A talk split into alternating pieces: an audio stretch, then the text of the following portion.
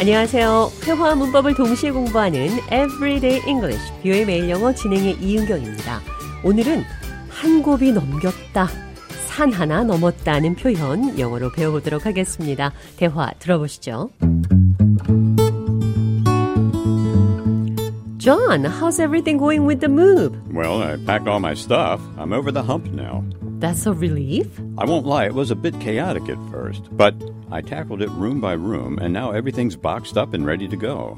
I can finally see the light at the end of the tunnel. The hard part is done.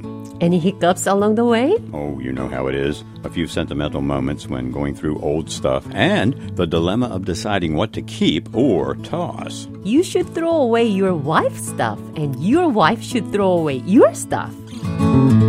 잔이 이사 준비를 하면서 짐을 다 쌌다며 이제 한 곱이 넘겼다고 말했습니다. I'm over the hump now.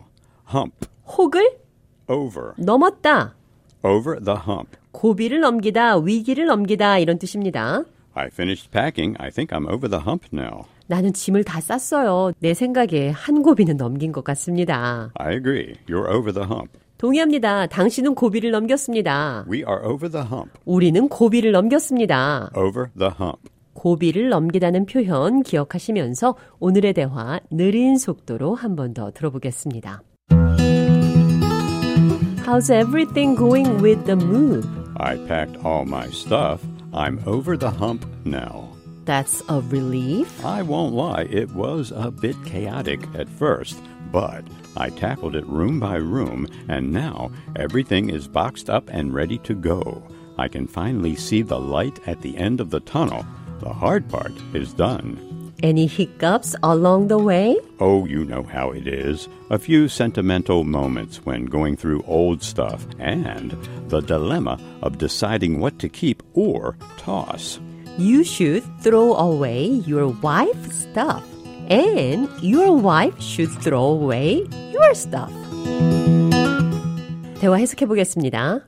How's everything going with the move? 이사 준비 잘 되어 가고 있나요? I packed all my stuff. 짐은 다 쌌습니다. I'm over the hump now. 이제 산 하나 넘었습니다. It was a bit chaotic at first, I won't lie, 거짓말 안 할게요. 처음에는 약간 혼란스러웠죠. but I tackled it room by room, and now everything's boxed up and ready to go. 그러나 방 하나 하나씩 정리했고 이제 모든 것들이 상자 안에서 바로 떠날 준비가 되어 있습니다. I can finally see the light at the end of the tunnel. 나는 이제 드디어 터널 끝에 있는 빛이 보여요.